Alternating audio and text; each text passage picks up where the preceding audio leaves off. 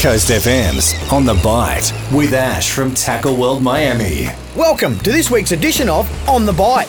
Good reports coming in during the week from those being able to get offshore, with good catches of jewfish and snapper being reported.